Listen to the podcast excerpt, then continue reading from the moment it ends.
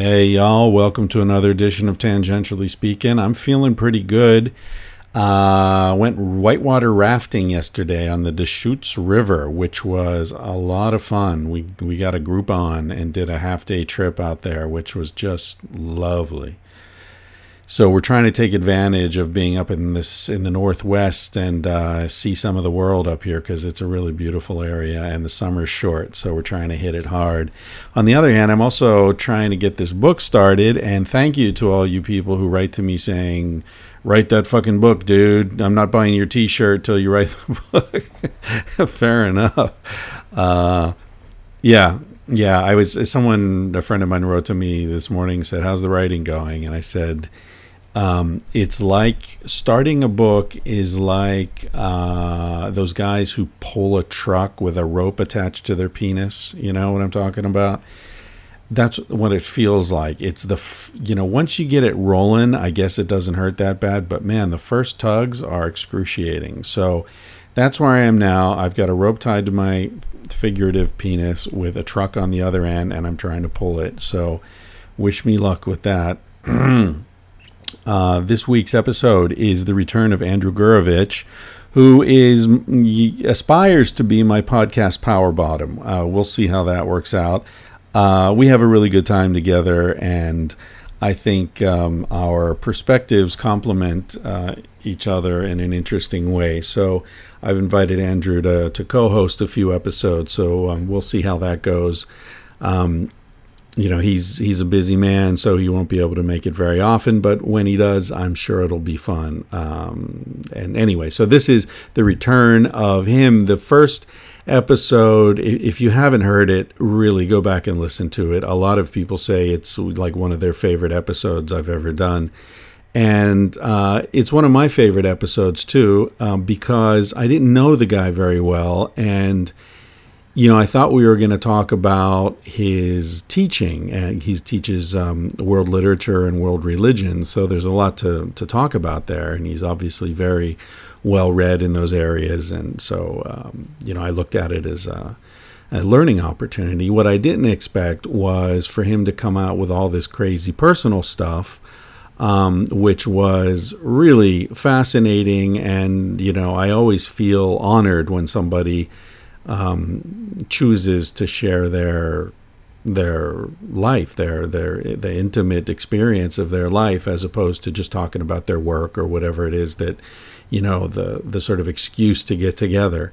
Um, so uh, yeah, it, it's a great episode, and a lot of people said get that dude back on as soon as you can. You, you know, we want to hear more of this story, and as you'll hear in this podcast, we cover a lot of interesting ground. But then at the very end, as I'm sort of trying to wrap it up, he Andrew drops in sort of offhand uh, yeah, so my mother was this Irish woman, this girl who was adopted by a Chinese family who was very high up in the New York Chinese mafia. You know, oh, we can talk about that some other time. yeah, no shit, we're going to talk about that some other time. So that's the kind of podcast it is. There's a lot of um, interesting um, tangents that we go down. Uh, what else did I want to talk to you about? I, I got an email. I get a lot of really great emails. I've stopped uh, sh- giving shout outs to people, partly just because too many emails at this point and it would bore the rest of you, but also because, you know, I, a lot of the emails I get are from, there's a theme. A lot of them are from young men who are at a pivotal moment in their lives and I guess they see, see me as some sort of, um, um, you know, graybeard with some potential advice. So I don't know if I'm worthy of that, but I appreciate the. I, I appreciate people who, who think I may be. So I hope I hope uh, you know when I do respond, uh, when I, I respond when I can, and um, and I hope it's useful to you. I, I got an email this week that was interesting. It was a guy uh, oh, I, the other reason I don't do these shout outs is that on, I don't know who wants me to use their name. You know, I might just say someone's name thinking I'm saying, hey, and, and then, you know, the guy's girlfriend hears it and it turns into a big problem. So I decided to, to drop that. Um, but I do appreciate everything that I get from you people, including the the criticisms. Um, anyway, so this guy wrote to me. He's a young dude. He uh, had a great job, uh, you know, making a shitload of money, and then he wasn't happy in his job and he decided to quit and go travel for a year. So he got a backpack, went to Southeast Asia, and um, was traveling around. It sounds like he had a great trip all over Southeast Asia, Thailand, Burma, Myanmar, you know, all the really beautiful places. And he met a woman, a fantastic woman, and ended up traveling together with her for a couple of months. Um, and now life has pulled them apart again. I guess she's got stuff to do. He's got stuff to do. They're from different places, and there you go. So he's sitting in Bangkok feeling like shit. And man, I have spent plenty of time sitting in Bangkok feeling like shit. I'll, I'll talk about it in the Talking Out My Ass series, uh, which I am going to get back to probably tonight.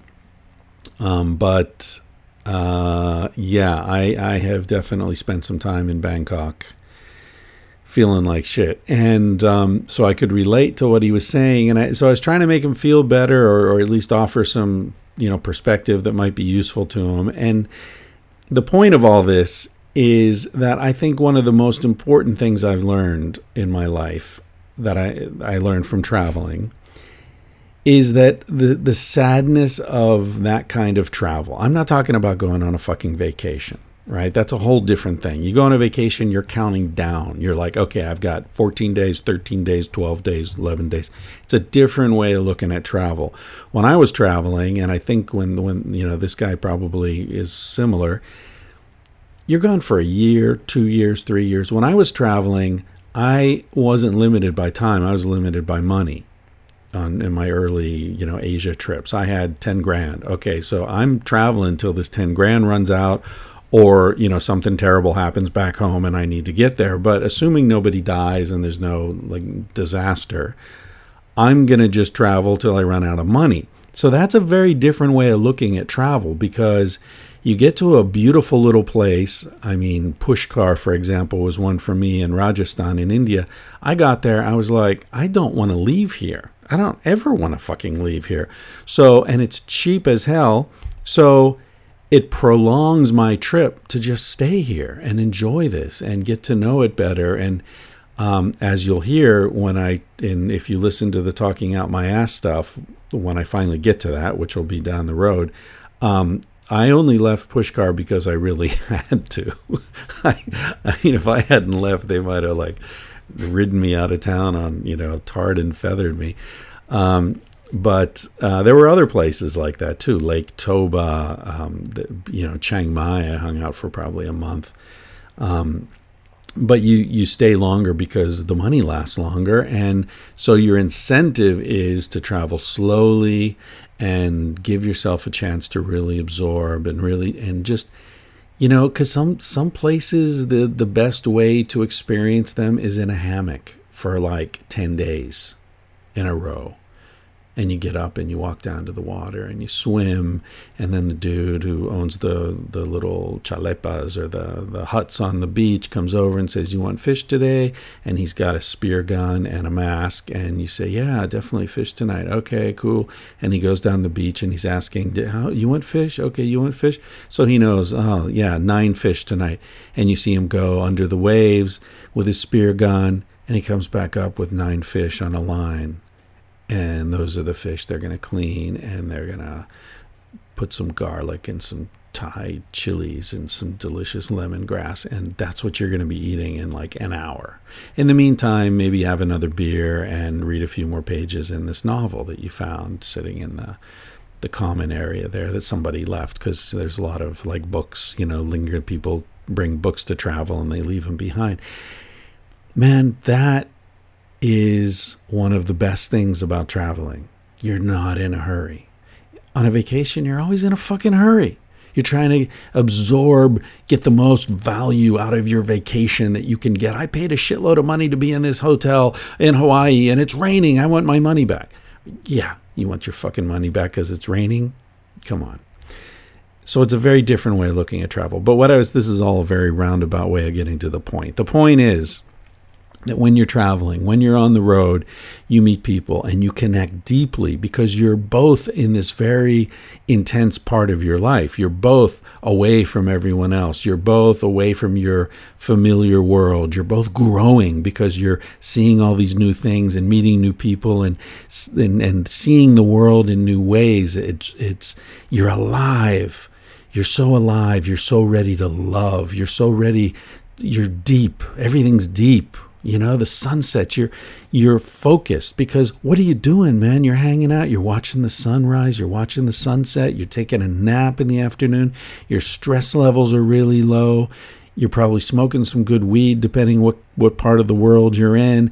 Your mind is open. Your spirit's open. You're probably horny as hell cuz you're low stress. You're young. You're you're swimming. You're like getting sun. You're lying on the beach. So your body's really awake so what happens? You fucking fall in love. Of course you do. Like this guy did.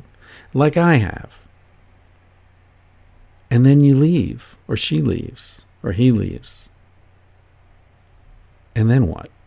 And then you're fucking devastated.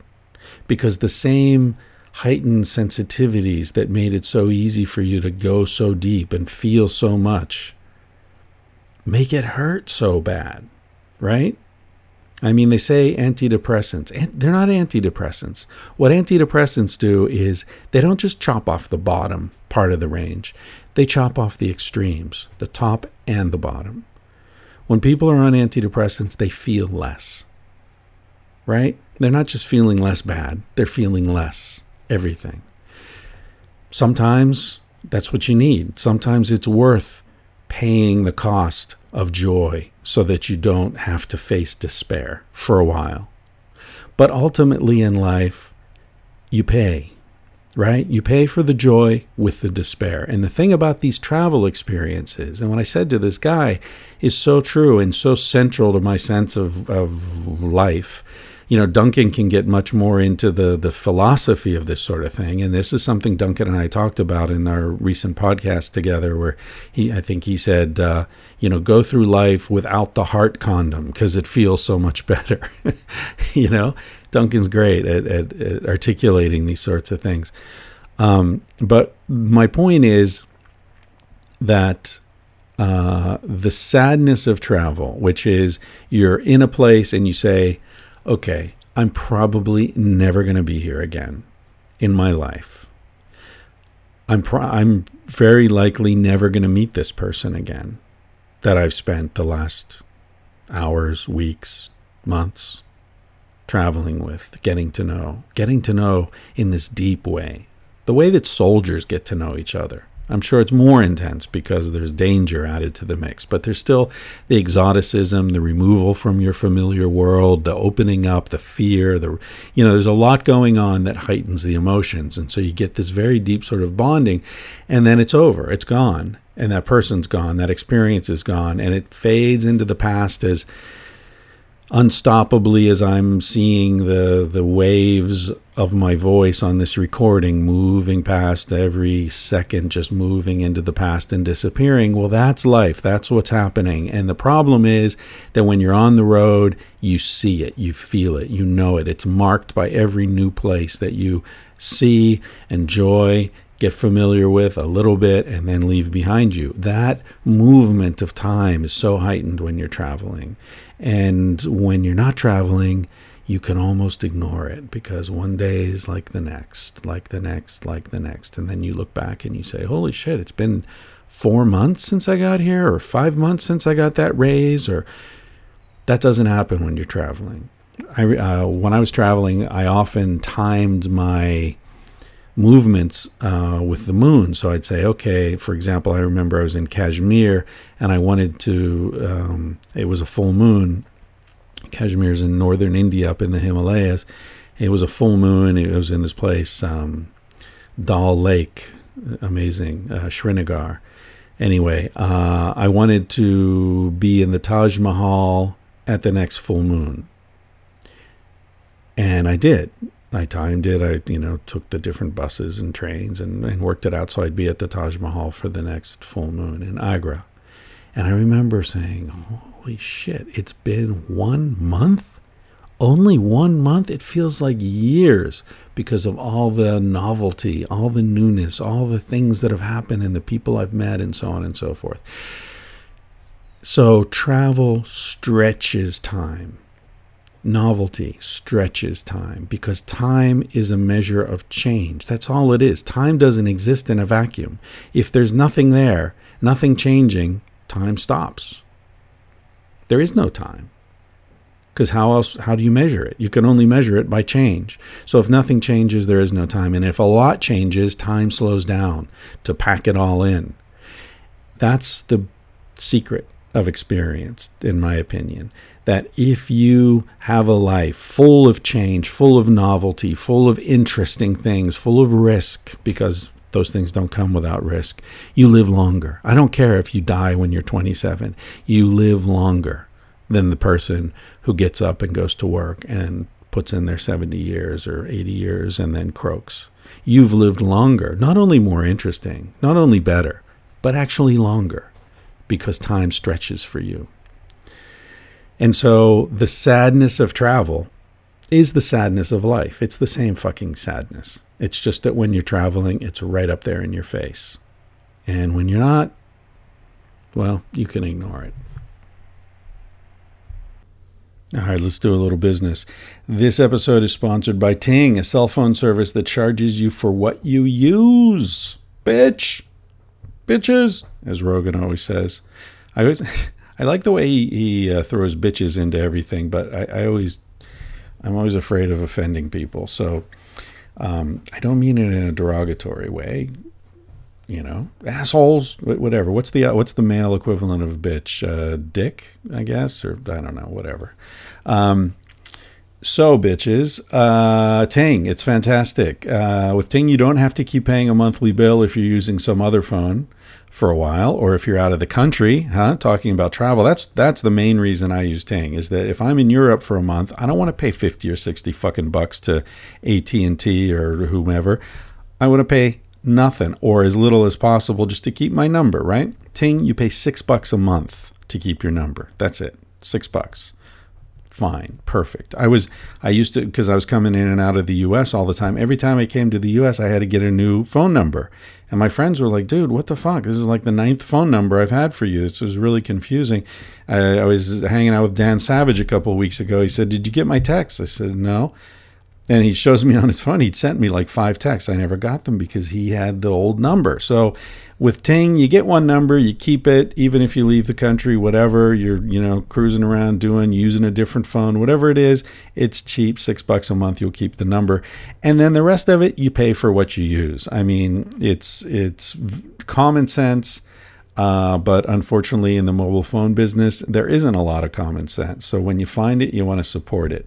Um, the the average business saves about 440 bucks a year per line on this.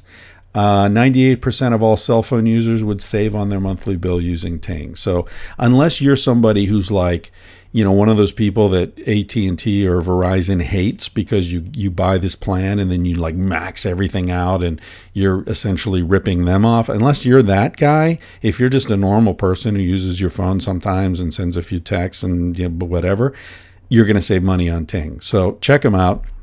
You know, you buy the phone up front, there's no big discount on the phone. But if you do your math, you'll see that, you know, within the year and a half, two years that you'll have that phone, you'll end up way ahead of the game. Uh, they've got a really nice uh, thing, like right on their site, that you can just plug in your monthly usage and they'll tell you what your bill would be with them. So you can make sure you're into it before you go. If you decide to, to do it, go to sexatdawn.ting.com and when you sign up, they'll uh, pay what is it? They'll even pay 25% to help you get out of your contract. They'll throw you 25 bucks for signing up, and we get some something from them as well if you sign up using that link sexatdawn.ting.com. This episode is also brought to you by audible.com. You've heard me talk about them before. They are fantastic. Uh, although uh, civilized to death, I am going to insist that they let me read the damn book because we had a big, um, a lot of confusion with Sex at Dawn. Uh, we weren't really thrilled with the the readers that they chose, and we had to sort of argue and go back and forth. And I offered to read the damn thing. I offered to read it for nothing, and they said no. Those fuckers. Um, you know, but now that I can brag about having a podcast and you know whatever an audience, then I think they'll they'll let me read this next one. Um, I wish I could just read it instead of writing it. You know, that would be so much easier. Just sit here and read a book straight out of. I guess that would be called writing out of my ass. Maybe I'll, I'll start a new a new podcast with that. Uh, anyway, uh, yeah. Today's podcast is brought to you by audible.com. Get a free audiobook download and 30-day free trial at audibletrial.com slash sex at dawn. I had to pause while I turned to look at it. It's written over my shoulder somewhere. Uh, yeah, great books there. They've got uh, over 150,000 titles to choose from. You can play them on your iPhone, your Kindle, your Android, uh, whatever, your computer. That weird um, filling in your tooth that keeps uh, playing music, you can probably get it to play an audiobook. Uh, Dan Savage's audiobooks are great. Another one you might want to check out if you like really funny gay guys is David Sedaris. Um, if you've never heard him, Google him. He's got a lot of stuff online. He did stuff with This American Life, and he writes just very fucking funny shit. Um, his book, uh, Me Talk Pretty One Day, is fantastic, and I believe David reads um, his own book there with that. It's about uh, sort of uh, fits into the theme of the day because it's about uh, his experience living in France uh, with his husband and in a like a French farmhouse and you know the neighbors and learning to speak French and and the challenges of adjusting to a no, new culture. It's very insightful, very amusing, um, and it would be an excellent choice for your free download. You, you got nothing to lose. Sign up download a book, listen to it, enjoy it. If you don't enjoy it, just cancel your membership. You pay nothing, no problem. Um, so check them out. audiotrial.com slash sex at dawn. And lastly, um, they're not an official sponsor of the podcast, but I do want to give them a shout out. Ergo Depot. Ergo Depot. I can't fucking say it. I get caught in the Colbert problem, right? Like, do you pronounce that last T or not? Ergo, er, ergonomic depot. I guess in American you say depot, right? Um, E R G O D E P O T dot com. They do ergonomic furniture. Um, they're basically importers and distributors of a lot of European stuff because I guess the Northern European, Scandinavian designs are, uh, you know, top of the line for the the sort of uh, chairs that you can sort of sit on or be standing up, propped against, and you know th- those sorts of things. Um, but they've got a desk that is uh, really fantastic, and they're they're letting me check it out. It's called the Jarvis. You'll see it on their site. It's um, it's a desk that's got an electric motor built into it, a programmable motor, it's strong. It can it can support over 300 pounds, so you can have plenty of books on your desk and monitors and whatever crap accumulates on your desk. It can handle it. Um, and you just you press the button and it raises up to one of four um, positions that you can program. So you can work standing up for a while and then you want to sit down. If you do different work like for example i like to read standing up. I take notes standing up. Sometimes like right now i'm sitting down just because i've got whatever stuff I, I, need to, to look at while I'm uh, doing this. But you know, different activities you can stand up, sit down, stand up, sit down, and it's just press a button. It's fantastic. It's and it's uh, pretty uh, inexpensive for the quality of what it is. I think it's under a thousand bucks. So if you're someone who works a lot at a desk. Um, and you have you know any say over what kind of desk that is, or if you're an employer who has people sitting at desks and you want to uh, show that you love your employees, uh, give them a shout out. Uh, check out Ergo Depot because this desk is one that they manufacture. This is their own product, so it's uh, it's a lot cheaper than the stuff that's being imported from Sweden or Denmark or whatever. It's very reasonably priced. I put it together myself in about 15 minutes. Uh, all I had was a screwdriver. I think that was all I needed was a, a screwdriver. Um, so it, it goes together quick. It's very stable, very steady. Uh, it's a solid piece of furniture. So if you're uh, sitting at a desk and your back's starting to go, you're starting to get a gut, whatever, I can relate to that. Get you one of these desks and uh, spend part of your day at least standing up uh, you'll you'll be much happier. All right, that's enough bullshit from me. Uh, Carsie Blanton is going to play us in, and uh, if you missed last week's episode with her, check it out. She's great. Take a look at her website. She's on tour right now, so if you get a chance to go see Carsie play, uh, you will not regret it. She is a magical, magical person, and if you listen to the podcast, you get a sense of how she became that way and what she's doing with it. It's fantastic. So check her out if you get a chance. CarsieBlanton.com. Eh, you'll find the, the tour schedule there. Hope you enjoy this conversation. Thanks for listening. Thanks for telling your friends about it. Ciao. Baby, what's the big deal? Feel what you wanna feel. Say what you wanna say. You're gonna die one day. For example, I could kiss you just because I want to. What's the difference if you turn away? I'm gonna die one day. Why do you waste your time?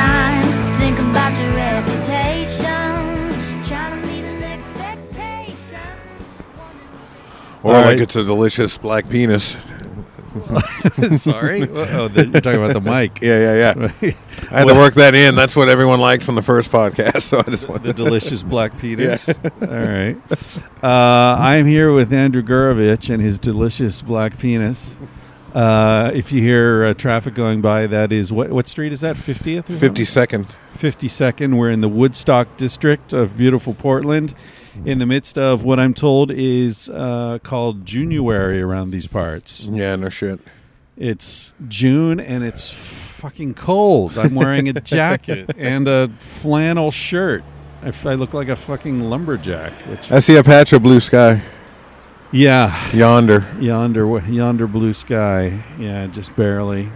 Um, anyway, uh, back by popular demand, Andrew Gurevich. Now, I was giving him shit earlier because, um, you know, I've I've tried to schedule this a couple of times, and he's always tired and Man. worn out. you know, because he's a big shot teacher, and he's how many credits did you teach? you said? Twenty three. 23 credits this term so he's you know dealing with finals and all that but then then this morning he says also i'd like a chance to uh, you know le- like go through what we're going to be talking about on the podcast so i can prepare prepare Yeah, what I are you trying to do I need man sides, man. I need a trailer. prepare this is a podcast I- I need This is catering. spontaneous whatever flies out of our mouths said this is- was going to be a conversation. This is just a fucking conversation. Yeah, we'll see. And and if it gets boring, I'll just hit the pause button, It's like man. my parents are sitting me down to talk to me about masturbation. That's right. Hey, by the way, uh, ride, that was really fantastic. Uh, you know, I had uh, irritable bowel or something as a as a as a child, and uh, let's just get right to it. I wasn't diagnosed. I just had a really Fantastic Yeah, yeah I just spent a lot of time in the bathroom. Um, so I was 13 or so, and I was taking a dump, and I would just be in there for a while, and. Uh, and there's this knock at the door, and it's my parents, and they're both out there. And apparently, they thought I was jerking off, and so they're like, "Hey, you know what you're going through is totally natural." And so like, it becomes this classic, like, like a Three's Company episode or something, right? Where like they're, I think they're trying to talk to me about what like how it takes me an hour and a half to take a shit, and I go, "Oh, everyone's like this. All right, well, I don't need to bring it up to them then, since I don't need medical attention."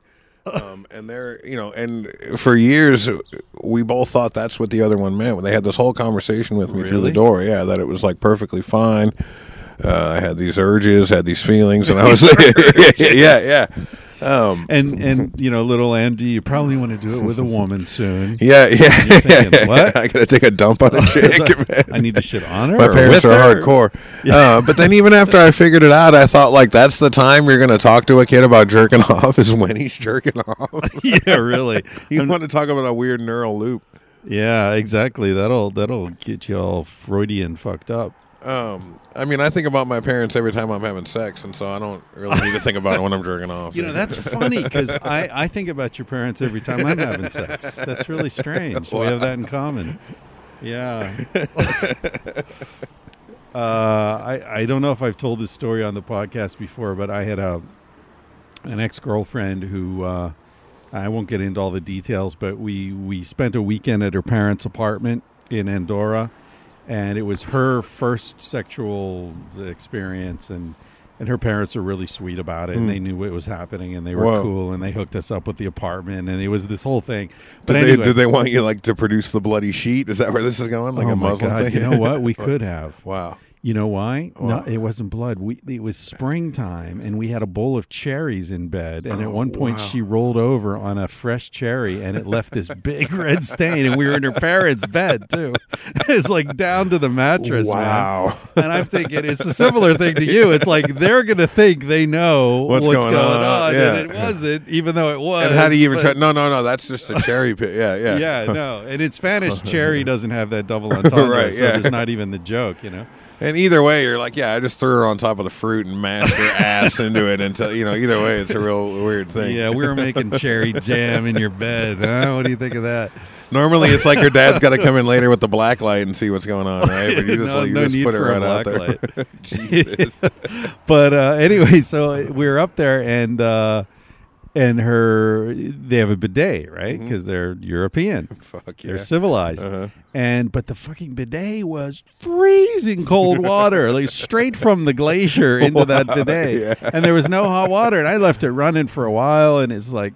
Finally, I said to her, "Like, what's up with the bidet?" She, "Oh, yeah, you know, my my dad's been saying for twenty years he was going to call a plumber and get that fixed and all that." I see Andrew looking at his notes right now. By the way, I, I got to tell you, the whole spontaneity aspect of this podcast is out the go. fucking window. Hey man, you know because of my chosen uh, way to medicate for my multiple ailments, uh, I gotta write shit down or I'll forget it. Like last time. Uh-huh, yeah. Like for instance, before wait, you go on, wait, wait, okay, wait, good, wait, yeah, wait, yeah, wait. yeah, yeah. Keep going. I should be taking notes. So anyway, I turn the fucking so I I, uh, I I says, "Your father have any tools around here?" Well, he has this, and he had one of those like silly little toolboxes that guys order like at late night TV. yeah, you know, exactly. that are like the shittiest tools in the world. One of those downstairs. right like, like guys who never fix anything Yeah, but yeah, think yeah. they should have a toolbox. So he had one of those, and I took the bidet apart. Three sockets. Yeah, and they're all stripped the minute you look at them. You know, I use it to hammer. it's like chin screwdrivers.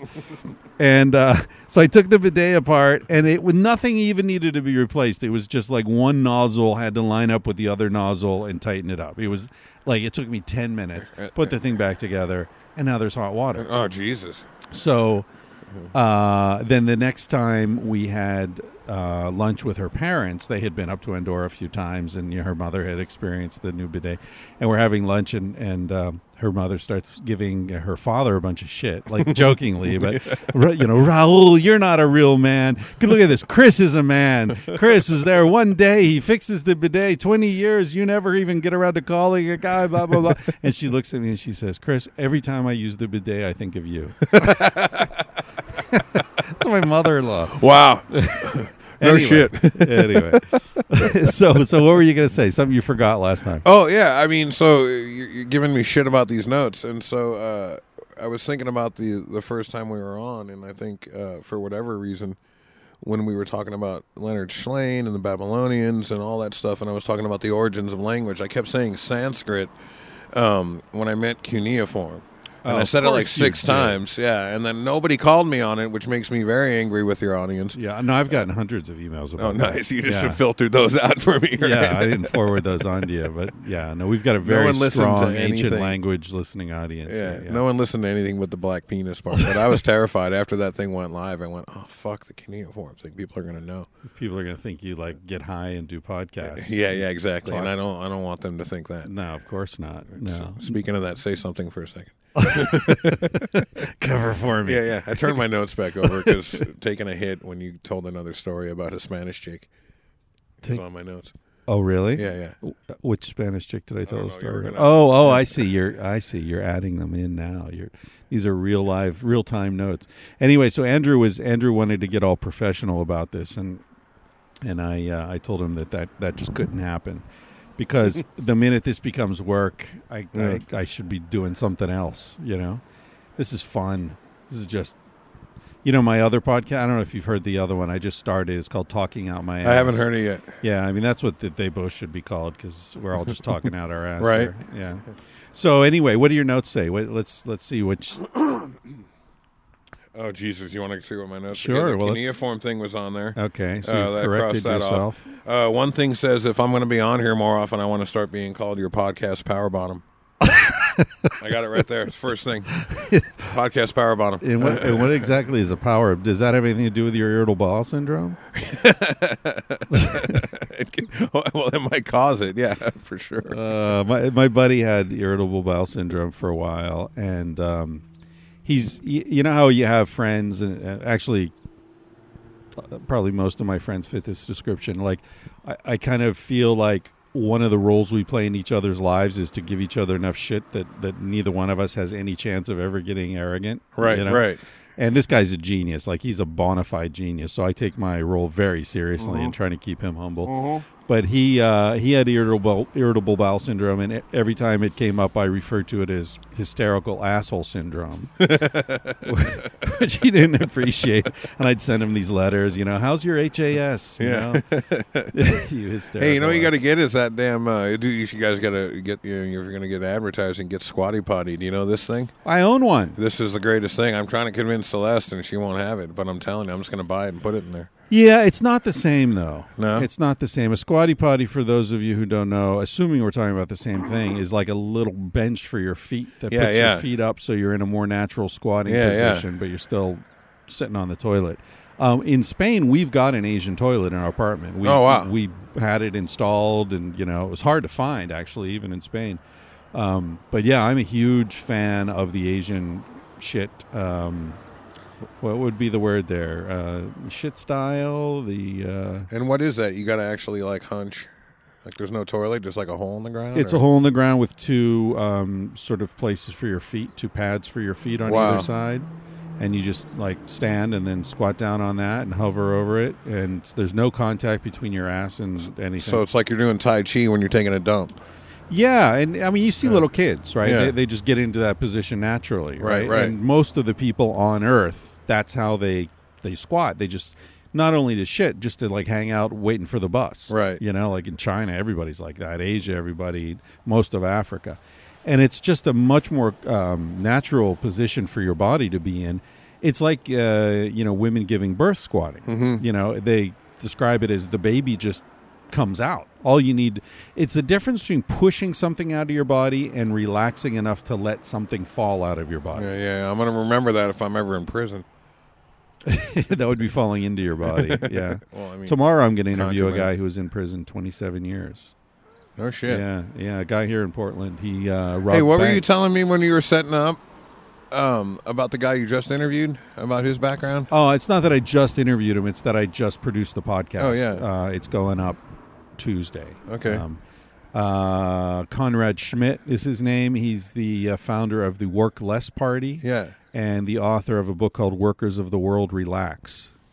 So, uh, people, if they're interested, you can hear that. That'll be in the archives. That'll be one or two episodes back from this one. I think there's something to this, man. We talked a little bit last time about um, your whole work with the paleo movement, and uh, I'm a real advocate for for dialing back this notion of uh, measuring a, a nation or a people or a community community in terms of productivity. Yeah. That's not going to serve us in, in any kind of new model, and it and it Yeah. really holds you back from any kind of decent living or any kind of decent social arrangements because uh, or a relationship or relationships, yeah, with the planet, and that's going to have to change, even in terms of physical health. I have a dear friend, uh, Tangerine Bolen, who um, she's a real interesting person. If she's uh, open to do an interview, she's real sick right now. She was the lead plaintiff in that case against the federal government with uh, Noam Chomsky and uh, Chris Hedges. Uh, suing them over the warrantless wiretapping clause of American citizens that was in the Patriot Act, uh, the revision of it. Right. Um, well, that, that case they won in courts. One of the only times a group, a, a, a civil rights group, has won a case against the federal government, and she's the was the lead plaintiff in that. And uh, she runs an organization out of Seattle called uh, Operation Truth, I believe. If I'm getting their name wrong, that'll be my cuneiform of the next That'll be time we're next on. week. Yeah. Yeah, yeah. Um, but anyway, um, she's real ill right now with a neurological illness, and uh, that mysteriously came about after they won this lawsuit. Yeah, I'm not even kidding. I don't even know what to think of that. We can get Joe on that to look into it. Um, but uh, we were visiting her the other day when she was at the doctor having some treatment, and it, it occurred to me how how blissful a, a state of normal is. You know what I mean? Like when you just are healthy and like your organs are working right. We were just talking about the squat. Like when you can just take a dump that doesn't like hurt, or Yeah. like I mean, like if that stops after surgery or when you're old or something, you realize how how amazing it feels to simply feel normal. And I think when you were over here before talking about people in the Paleolithic, from what we can gather, or even tribal peoples today, unless there's something wrong, unless some there's a storm or some company's taking their land, they don't they don't work a lot. You know what I mean? Like they secure food Yeah. for the day. They deal with you know uh, uh, upgrading a leak in the roof or something if there isn't, and then they hang out with their friends and with their people and and don't do a lot. So this this work less thing Yeah. I flies mean- right in the face of everything we're taught in this culture, which is Right, to devote your entire life to work. Yeah, Yeah. yeah. Yeah, I remember as a kid. Uh, today's Father's Day, by the way. Yeah. Happy Father's Day. Oh, Day. thanks. Yeah. Speaking of work, Yeah. Um, I remember as a kid, um, my dad, uh, you know, I, I had to cut the grass. Mm-hmm. You know, that was my job. And my parents were were very lax, very loving parents, and you know, so it would always start off like you're going to cut the lawn, and you know, then there'll be a you know an allowance, and then they would just give me money anyway, even if I didn't get around to cutting the lawn or I'd do a shitty job, and so it was always a struggle. Like you know, they wanted me to take pride in it mm-hmm. and I couldn't. You know, and I remember one day my dad like taking me out. I must have been 12 maybe, I don't know, and I'd cut the lawn and of course I'd left all the grass around the trees and rocks like Yeah, yeah. untrimmed and you know, I probably missed big patches and I still do like I shave and it's a fucking disaster. yeah. It's like, you should see me trying to do my pubes. Actually, you shouldn't Oh, see that. I don't want to see that. Jeez, this power. What are you, the podcast power Podcast bottom? power bottom. I gotta, I gotta, I gotta don't wax, know. baby. I don't know. this is getting out of hand. anyway, my I remember my dad walking me around the yard and like pointing out all the shit I'd missed and and saying I remember him saying to me and it wasn't in a it wasn't in an aggressive way. He wasn't trying to shame me, but I remember him saying with with true authentic consternation mm-hmm. like don't you take any pride in your work and i remember saying to him no What? no what is there to be proud of Yeah, yeah. i'm pushing a machine uh, around a yard Right. this grass is all going to grow back in a few days Yeah, exactly. what i don't get it what It's like stocking things on shelves and then people take them off and then you stock more on them. Yeah. Yeah, when I worked retail, I lost my goddamn mind. I was like, why should people just take shit off the shelf every time I why should it? I put it yeah, there? Yeah, yeah. It's I mean, that was the mandy. genesis of Costco, right? Right. That's Like- why people go postal because it's the same fucking thing. Right. yeah, How do and there's a meaninglessness in How it do you all. balance that with like artisanship? Like when you know you spent time in Europe and somebody who's like a craftsman and making furniture or cheese or or Yeah. wine or something. I mean, you know what I mean? How do you balance that with you know fuck off? I don't want to mow the lawn because I totally hear what you're saying. In this pride in work is a very new world, old world. It's a very Neolithic model. That work will set us free, but that was the Yeah. Nazi idea. But you know what I Yeah, mean? You see, you understand the question? frei, yeah. How do you balance that with a yeah appreciation for artisanship? Well, I mean, look, I, I think like all artistic, well, it's kind of like gets back to what we were talking about the podcast, like Yeah. you wanting to prepare and me saying Yeah. fuck that, Yeah. because I kind of feel like, like if there's not immediate pleasure involved, Mm-hmm. I don't want to do it. Yeah, yeah. Which is why I never learned to play a musical instrument. So I'm not bragging about this. I'm not saying this is the best approach to life. You know, I couldn't wait six months to get good enough at playing guitar to enjoy it. Right, right. So I never learned, you know, and there are a lot of things. And my buddy, who I mentioned earlier, Mm-hmm. the hysterical asshole syndrome sufferer, um, he's a fantastic musician, Yeah. you know, like a prodigy. And so he'd always be at home doing his lessons. Right. And I'd be off fucking around. Who knows what I was doing? It Right. didn't add up to anything. Right. Um, so that, you know, he was the Spock, I was the Kirk, you know? And Mm-hmm. I uh, gotcha. yeah, Yeah. yeah. So uh, I'm not. I'm not saying it's it's the better approach to life. But I, I do think it's more of a hunter gatherer approach to Mhm. life as opposed to the farmer. Right, the farmer puts in the work for delayed gratification. The hunter gatherer goes and finds ripe berries and eats them. Right. There's no storage. There's no saving for later.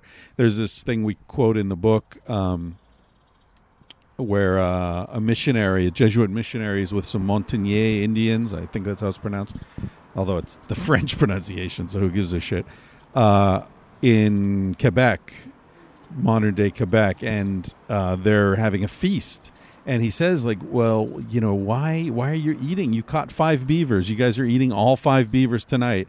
And he noticed, like, they'll Hmm. go, like, they'll eat so much, then they'll go puke in the bushes and come back and eat some more, Yeah. like sort of Roman style. And he said, why don't you save some for tomorrow? And Hmm. the Indian said, well, we'll just we'll catch more tomorrow. And he said, what if you don't? He said, well, then we'll be hungry tomorrow. It's like, like what, what is the problem That's here, dude? tomorrow, man. Yeah, Yeah, it's yeah. tomorrow. We're living here. So yeah, I do think they're, you know, and maybe this is just the way guys like us think that you know we're always looking for deep intellectual justifications for our bullshit. But I do think there there's some fundamental uh, schism between uh, an agricultural approach to life and Mhm. a hunter gatherer approach to life. Yeah. There's something about immediacy, and you said something that struck a chord with me earlier. You said something about how how blissful it feels to be to feel normal, or Yeah. how blissful normal feels. Yeah. And I was thinking, I wonder, does normal really feel like anything? You know what I mean? Yeah. Because like we're both healthy right now. Yeah. Uh, you know, I assume your asshole is in working proper Yeah, working order. Yeah. And My bowel's not irritable. It's just uh, sensitive, it's touchy. You know, It's it doesn't like talk. It doesn't like talking politics and moody. religion. Yeah. You have moody bowel syndrome. yeah, yeah. No, no politics, no religion. Don't bring up, you know, That's funny. Uh, don't bring up what happened in summer camp. No, you're Yeah. talking about uh, how normal feels. Right. It normal feel like anything? I mean, because the the what people always say is like, oh yeah, before I got sick, I never appreciated how great it was not to be sick. Yeah. Right. So there's a certain numbness Mm-hmm. in not being sick.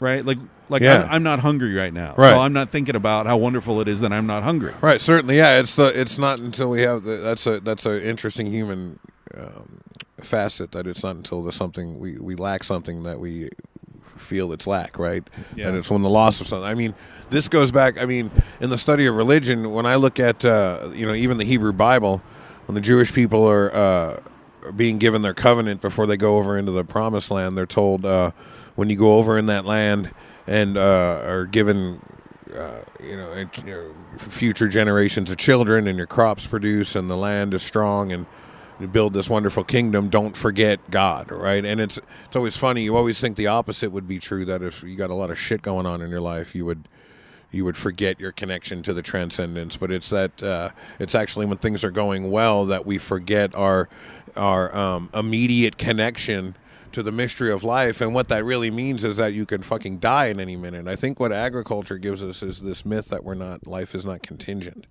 Yeah. That we somehow Yeah, are outside illusion. of this uh, construct that we could go at any second. It, it seems like we bought ourselves a window of time Right. to to then do all of the other things we do in civilization. Right, Right. Because in a hunter-gatherer society, you don't have this excess in art and in music and in drama and in, in architecture and, And- all, yeah, Yeah. I mean, that's the thing. There's no accumulation. right, right? So we accumulate Mm-hmm. whether it's scientific knowledge or Yeah. or artistic. the- There's sort of you know, as they say, every every artist says, you know, yeah, I was standing on the shoulders of giants, yada yada Yeah. yada, right? Like they don't have any giants. They're not standing on anybody's shoulders. They're standing on the fucking earth. Every one right, of them. right, So it's all like starting from scratch in a sense. Not to say that hunter gatherer societies don't have culture. Mm-hmm. They certainly have culture. They have accumulated knowledge of the of their environment, of hunting techniques, of Pharmacopoeia, of animals, natural behavior. medicine, Yeah. yeah. So there is there is a uh, I don't know what to call it science, but there's a, a body of knowledge that that's transmitted It's earth and science. accumulated. Yeah. Yeah. Um, but yeah, I, I, I wonder. I mean, because I, think this is something really fundamental, right? This sense of the absence of immediacy Mm-hmm. uh, in our lives Yeah. because everything is mitigated or or you know everything is through a through a bulletproof glass. It's Mhm. like talking to the lady at the bank. You yeah, know, it's like yeah, she can kind of hear you, you can kind of hear her, you can see each other, but there's there's no way you're going to touch each other. It, Mhm. it kind of feels like that's that separation has seeped into all of our lives in the modern world. And that's what's driving us fucking crazy, yeah. right? That's what leads people to go shoot a bunch of strangers or you know to like antidepressant sales and anti-anxiety sales. I mean all this we're just so drugged up and suffering. What is it that we're suffering from if not isolation? Well, it's two things. Yeah, I mean, one is this idea of a progress trap that we create technologies to free up time that just end up taking more of our time. And the classic, I mean, the the, the example of all examples is the cell phone. Um, because we invented this thing that, that does give us a lot of freedom and potentially can free up a lot of time and give us a lot of access. Um, but then also it ties us down because Right. now literally the you know we we have certain relationships where you know people have direct access to us and if we don't want to talk to them at the moment they know we're ducking their calls and Yeah. if they send us a text or a facebook message they can even see if we've seen it already and so then it's like hey motherfucker i know you've seen that already you know what i mean there's Yeah. no hey i'm away from my phone i just you know leave me a message kind of thing people know now you're never away from your damn phone Not to even get into the whole social control issue. Yeah, you know, yeah, NSA right. and all that. And so one is these progress traps that, that we think are going to free us up, but end up just heaping more responsibilities on us because then we think, oh, I can answer email from my phone when I'm waiting for the plane. You know what I mean? We just take on more work um, and more work because we think we can handle more because we can be more efficient with these technological tools. Yeah. Um, and then the other thing, you're right, man, is this lack of connection. I mean, we we just had a another uh, we just had a school shooting here in Oregon. It was a, a block away. It's one stoplight away from the school where I teach, where this shooting happened. Yeah. Uh, this one, It's like uh, a week ago. yeah, yeah. And uh, at Reynolds High, and uh, I, we have students. I have students in my classes from that are, that are currently Reynolds students, or were like last year. Um, and there's a few things I've been noticing watching people fighting about this on the social media. One is that people always operate from emotion, uh, which is hard to have a, a dialogue about something. Two is they've been trained in this idea that only they're they're they're only looking for one thing wrong, right? It's it's video games. No, it's the parents. No, it's guns. No, it's mental illness. Um, and so no one can have a, a both and orientation. No one can look at multiple causes. It's always they want to find the silver bullet. Uh, uh, you know, for the unfortunate metaphor there, they want to find the one thing that's wrong. Yeah. Um, but then the other thing I was I was just reading uh, Martin Luther King's letter from Birmingham jail when he was talking in the beginning about super not settling for superficial analysis that's just looking at symptoms and not looking at causes. And when you look at causes of these things, that's exactly what you find. You find young, you mostly young, mostly white men who are um, who are disconnected from the society in any meaningful way, right? And if you don't, there's an old indigenous saying is if you don't initiate your young men, they'll eat your society alive from the inside. And this is ancient wisdom that people have just this discontent and, and lack of connection with themselves, with their communities, with the with nature, with the cosmos, and all of the above. Um, and that festers a, a whole host of existential crises. You know what I mean? That uh, these shootings are, you know, just the, the latest variety of. And then, So, do you think that this is just indicative of uh, an absence of significant cultural indoctrination that we don't have these initiation ceremonies, or do you think that the absence of these initiation ceremonies and the social isolation that this signifies is an inherent part of Western society? yeah, that's an interesting question. I mean, we have a society that, that does a couple of things. Like this particular culture is, is, you know, obviously established in violence and then perpetuated in violence. And so it, you can't help but have a kind of gestalt, have a kind of underlying substrata that, that says that violence justifies whatever means, right? The means justify whatever ends you want them to. I mean, this is how this is how we treat children. This is how we treat women. This is how we treat people of color. We have That's how we treat the rest of a- the fucking yeah, That's how world. we treat the rest of the world. We have a Yeah. system of enforcement, right? The Yeah. police force, uh, military force, and Yeah. so.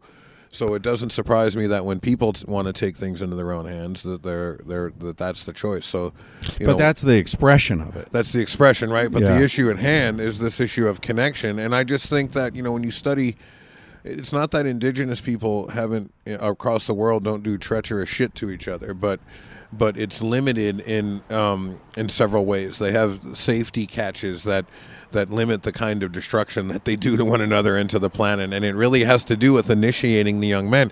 You don't. You know, there's the old saying, there are no locks on teepees. Uh, and there's one that I was talking about with some folks the other day, and I said that you don't, Cherokee women and children are not afraid of Cherokee warriors.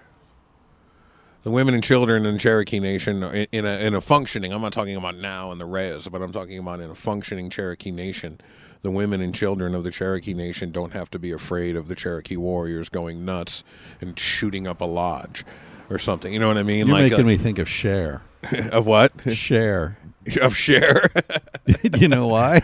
um, do I need to start wearing assless chaps? Why? Why? Well, if you want to be the Power Podcast bottom, what am I getting into here? no, there was when I was a little kid, like Cher's first big song as a solo artist was called Cherokee Nation.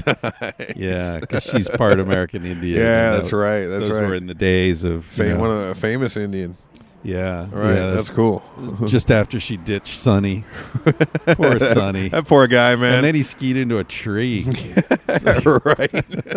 Like Wiley Coyote, right? exactly. Exactly. He was like a, uh, a state representative or Uh-huh. something, wasn't he? Right. Which also shows you yeah, right. Which is a metaphorical ski into a tree. with that mustache skiing around like a maniac. So I'm reading a book. Uh, I'm almost done with it called "Debt: The First Five Thousand Years." Yeah. you heard of that book? uh, no. It's it's interesting. It's Oh wait, is this the one that's uh that sold all the copies? The French Economist. No, no, that's um, no, that's uh, Capital. Okay, yeah, right, right. Thomas Piketty. Right, right, yeah. No, this is I'm I'm not that trendy, man. I wouldn't read something that everyone was talking about Right. now. Like I'd get to it six Like, years from now if they're still talking about it. no, this this is uh it's an interesting book. It's all about what money is, what and and his argument is that before there was ever money, there was debt. Mm-hmm. And and he really gets into some interesting stuff about you know metaphors uh you know how we you know we're in debt to our friends we're in debt to one another we're born in debt to our society Yeah. how the world economy is set up in this weird weird way where america since Nixon took uh, the dollar off the gold standard, Yeah. the the sort of standard underlying the world economy has been dollars Right. and you know only one country has ever made a move toward getting off that And which one is that? well it was iraq Oh yeah, yeah. about three months before you know bombs rained down on baghdad Iraqi freedom. yeah yeah, i don't know if it was iraqi freedom or shock and awe shock and the awe, second right, one. right. i don't know Wow. um, but yeah, you don't want to because the whole thing's a fucking house of cards. The whole thing is just a fucking illusion, and the, what'll bring the the thing, the whole edifice down is when people start noticing that it's all bullshit. That money, money's nothing. yeah. It's meaningless. Yeah, and it's a uh, there's a lot of people that have done great work on this. Robert Anton Wilson was going on Oh, and yeah, about this back in the day, but uh, you know the zeitgeist movies, which weave Yeah. in and out of of um, you know um, Yeah. consciousness, uh, and, um, and I know. So I was talking to Robert Sapolsky, Yeah, uh, yeah. in Mexico, Uh-huh. and he said, "Who were?" I think I mentioned. Oh, I was asking him if he wanted to be on the podcast. I think it Mhm. was, and I mentioned some of the previous guests had been, you know, Andrew Weil and Gabor Mate Yeah. and whatever. And he said, "Oh, Gabor Gurevich. Mate." Yeah, yeah, of Yeah, course, yeah, the great, the great Gurevich and his asshole. Black Um, penises. So he said, he said, "Oh, uh, Gabor Mate and I were were both in that um, Zeitgeist movie."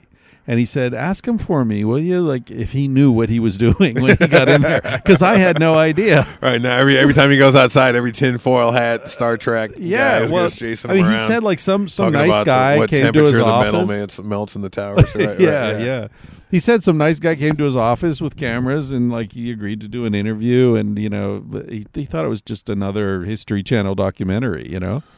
I know a lot of those cats in the uh, in the hippie scene that um, are all jacked up. They're truthers, and um, uh, you know they um, they're all into this COINTELPRO and the MK Ultra. There's a guy named Jan Irvin on the internet who um, anybody from the hippie movement going back to Wasson and Leary. He ties them to the CIA and tries to make this case that the entire um, psychedelic movement was just a big way to distract a bunch of people from collective collectively organizing. And Well, I don't know about that, but it, it is true that uh, Wasson was Sure, sure. reporting to the CIA, Sure, right? sure, yeah. And the guy who was the guy who was in the Air Force, who became like the main distributor of acid. He had been an Air Force Oh, guy. yeah, yeah, yeah, You know what I'm talking about? Uh-huh, uh. There's a great book about Mhm. that. What's what was that book called? Captain, uh, he's the guy that came to Captain first, something, he's the guy that came to uh, Harvard and first started dealing with Leary. oh, really? Yeah, yeah.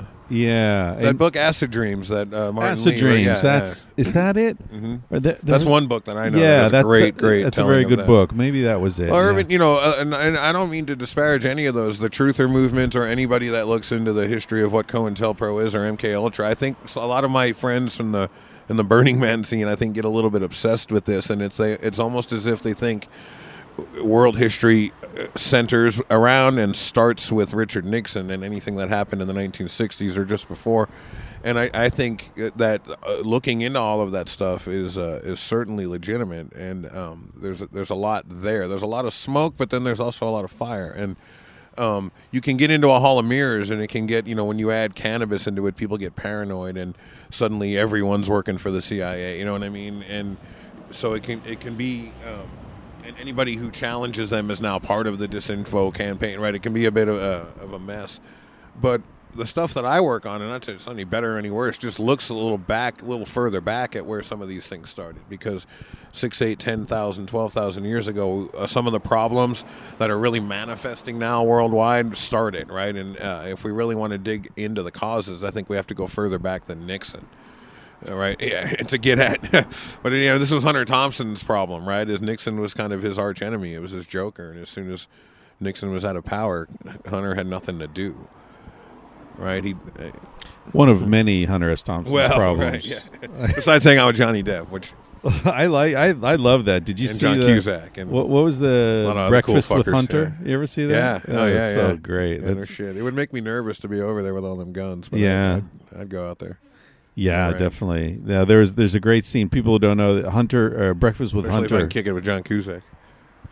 Yeah. John Cusack. Yeah, yeah. Well, I yeah, John Cusack. I I, I know someone who I was hanging Or out with Joan. Yeah. th- with this woman in L.A. I, I won't say who it was, and she kept getting text messages, and she started. She get more and more irritated, and finally, she. I said, "What's going on?" What is-" She said, "John Cusack won't leave me alone," and she showed we me. all the been there. he kept texting her John like, Cusack won't leave me alone. right on the camera. Tomorrow it'll be James Franco. "Oh yeah." Poor My ex-wife's sister, uh, Charles Barkley, was coming after her for a while, and she would play me his messages. Wait, wait, wait, say that again. My ex-wife's ex-wife's sister. sister. was getting stalked by Charles yeah, by Barkley. Barkley. Anytime they came to town, The Charles the Barkley. Charles Barkley, be like, "Girl, I'm looking for you." It's Charles. wow, was she hot? Uh, yeah, yeah, totally. White girl, black girl. I mean, uh, my ex-wife's sister, white Yeah, girl. White girl. Am I Oh. allowed? I can't really. I hope my kid, I, these Yeah, family well, members yeah. are going to hear me say that. Well, no, hot is an objective thing. Right, I mean, you can you can acknowledge it, right? Right. I mean, Hey. not not more than once.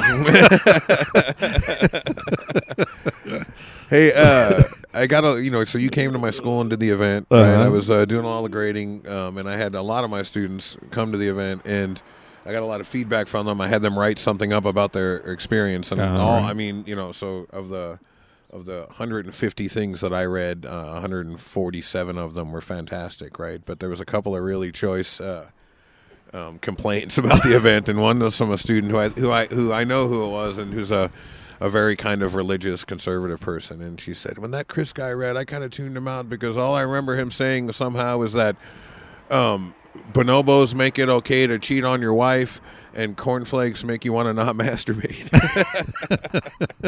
and I thought if we could somehow get the rights to that, that'd be a pretty good blurb for you. yeah, yeah, that would be good.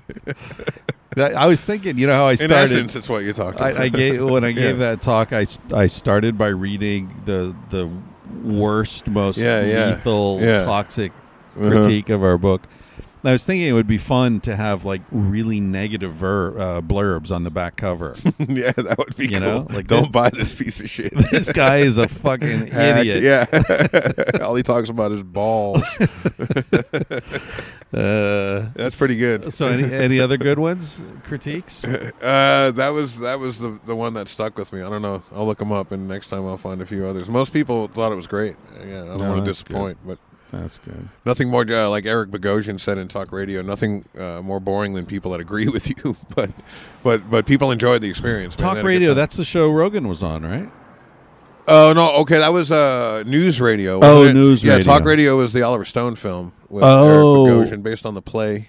Oh, I don't think I've seen that. Oh man, you got to check it out. It's really good. Really? Yeah, it's uh it's an Oliver Stone movie, and uh, Eric Bogosian's like this, and, and it's, I think it's a play he wrote. It's like a one man act, and it's a true story based on this um, really controversial shock jock in Texas.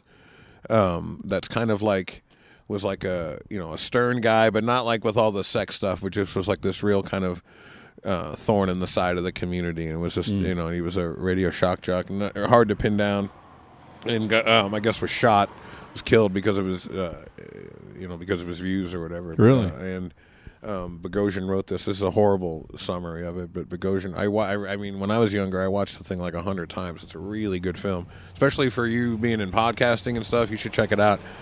And um, it's an Oliver Stone movie, and it's about it's about the play, or I mean, it's just a, basically a film version of the play. And I met Eric Bogosian at Powell's Books. He came to do an event once, and uh, and it was right after I had had fucked my knee up, had some surgery, and I was I was on pills, I was on crutches, I had this big thing on my leg, and um, I had a copy of um, Talk Radio, uh, the the film, the DVD that I wanted him to sign, right? And then he had like his new book because he's an author too on a table on the other end of the room, and I didn't really care about him. I, I, you know, I didn't need him to sign. You can really only get him to sign one thing, and when I wanted them to sign was the uh, was Talk Radio. You know what I mean? Because that's the thing that was more meaningful to me. And uh, I was, and I'm on crutches, and so I was going to grab his new book on my way out, and then just go buy them both. And so, uh, you know, I'm up there and I'm nervous to meet him and shit. Like, you think I got performance anxiety? I was I used to be a nervous fucking wreck. Uh, so I go up there and uh, and he looks at it and he goes, you know, I didn't get a dime for this. I don't get any a dime in residuals for this film, man. And he starts going into how he doesn't get any money for the movie, and people still want to talk, talk radio, talk radio, talk radio. And I go, oh, that's a bummer. Uh, he goes, you know, you could help me out and get a copy of the new book and like all kind of aggressive, right? And I go, "Hey, man, uh, I intend to. I just I wanted you to sign this, and I was going to grab one on the way out." And he goes, "Hey, you don't have to lie to me, dude. If you're not going to get it, you're not going to get it. It's fine, right?" and then I go, "Like Jesus," right? And now he's like hassling me. I'm on crutches, right? I'm all nervous to meet him, and so he was a real prick when I met him. So then I. uh What a dick. then I didn't buy the book on the way out. I absolutely intended to, but then I was like, "Hey, man, suck my ass." Yeah. My hysterical ass. One day I'm going to be on a podcast and have my fucking revenge you on got this Bogosian. that Yeah, day yeah. is today. I go, uh, dude, you're in Under Siege too. Don't take yourself too seriously. you're on that fucking train fighting Steven Seagal. and also, running you know around. what? You go buy his fucking twenty seven ninety nine hard copy book. He's Yeah. gonna get like two two fifty for Right, it, exactly. right? Yeah, so yeah. what the fuck? Yeah, You And know? I had every intention of buying it. And he can die. Yeah. So that was my thing with him. But hey, what I was going to say before about the connection thing is, yeah, there's a guy named uh, Brian Swimme who has a, a, a center for the story of the universe, right? And, uh, do you know him? No. Okay, yeah, Brian just Swimme. gesturing Oh, yeah, yeah, yeah. And it's a it's a place. Uh, it's based on the work of Thomas Berry. And Swimme is a cosmologist and a consciousness guy. And Swimme's whole thing, got that great film Journey Through the Universe. I think it's called. And the Mm. universe is a green dragon. A couple. He's got a bunch of books out. He's unbelievable.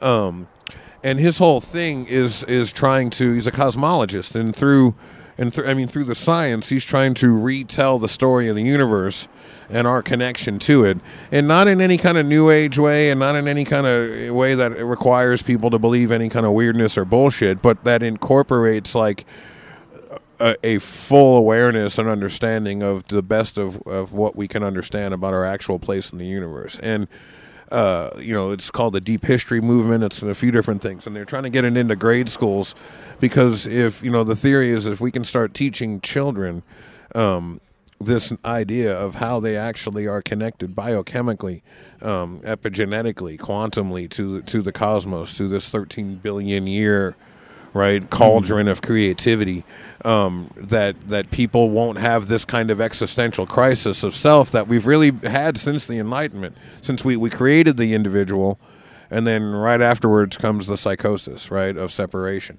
We were going to talk about Julian Jaynes last time. Yeah, Didn't yeah, he yeah. come up? That Mhm. that sort of ties into this, this creation of the individual and all this Yeah. business, right? yeah for sure Yeah. Huh. I, I don't know.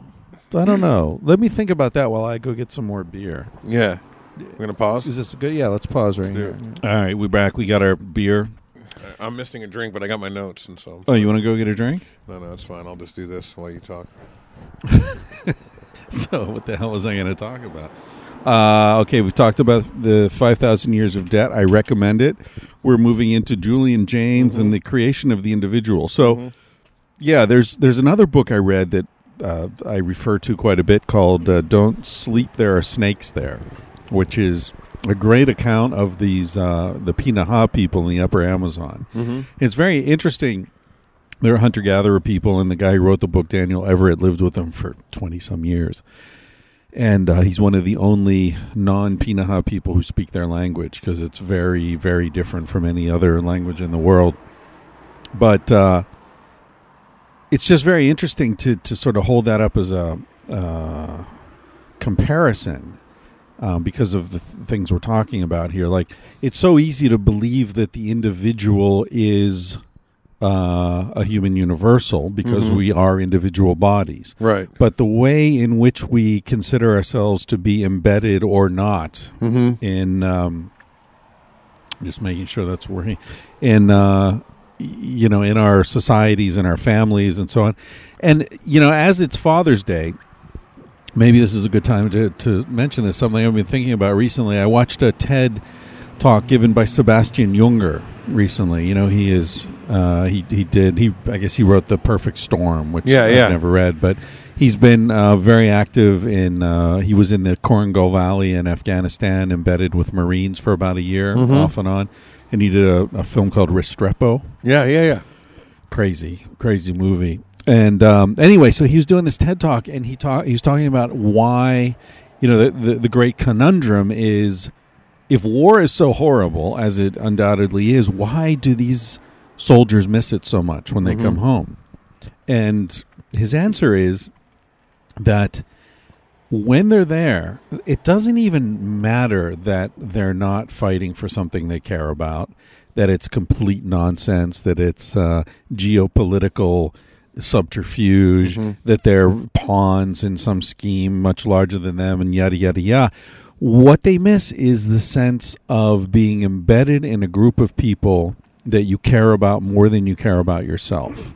That you will sacrifice yourself to save that unit. These Yeah. are your brothers. And he said, he said this sort of bonding, this brotherhood, has nothing to do with whether you like these guys or not. yeah Because it's just like family. You know, you don't half the time you don't like them. It's random. I have a friend whose uh, his book is right there. I'll plug him right now. His name's Sean Davis. He's written an amazing book called The, the Wax Bullet War. He's a phenomenal author, and um, you know he talks about this in his readings uh, about this notion that he said before that um, you know he believes that he said that war was fun for him, and people freak out, and it's not a PC thing for him to say. Right. And he goes, I don't mean like getting you know blown up And Right. several times that he did was fun or like seeing people die or being involved in killing people Like, none of that shit was fun Right. that shit was terrible and terrifying what was fun is all of these other things right this camaraderie right this ability to I mean, uh, things like work with all this amazing gear and stuff, right? But the thing he Yeah. talks about more than anything is this level of connection to other human beings that you really don't experience